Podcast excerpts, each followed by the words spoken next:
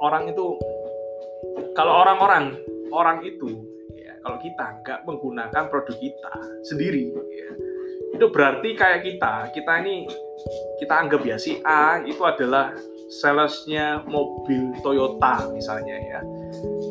Dia jual ke mana-mana mobil Toyota teman-teman ya. Customer dia mobil Toyota ke teman-temannya dia mobil Toyota eh ternyata ya customernya dia lihat dia pulang ya dia pulangnya naik Suzuki ya kan aneh ya aneh.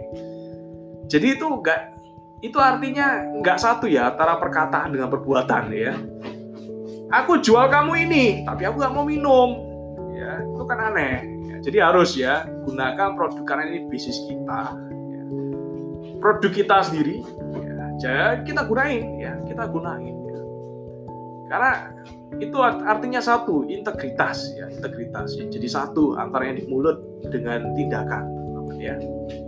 Itu. Lalu kita lanjut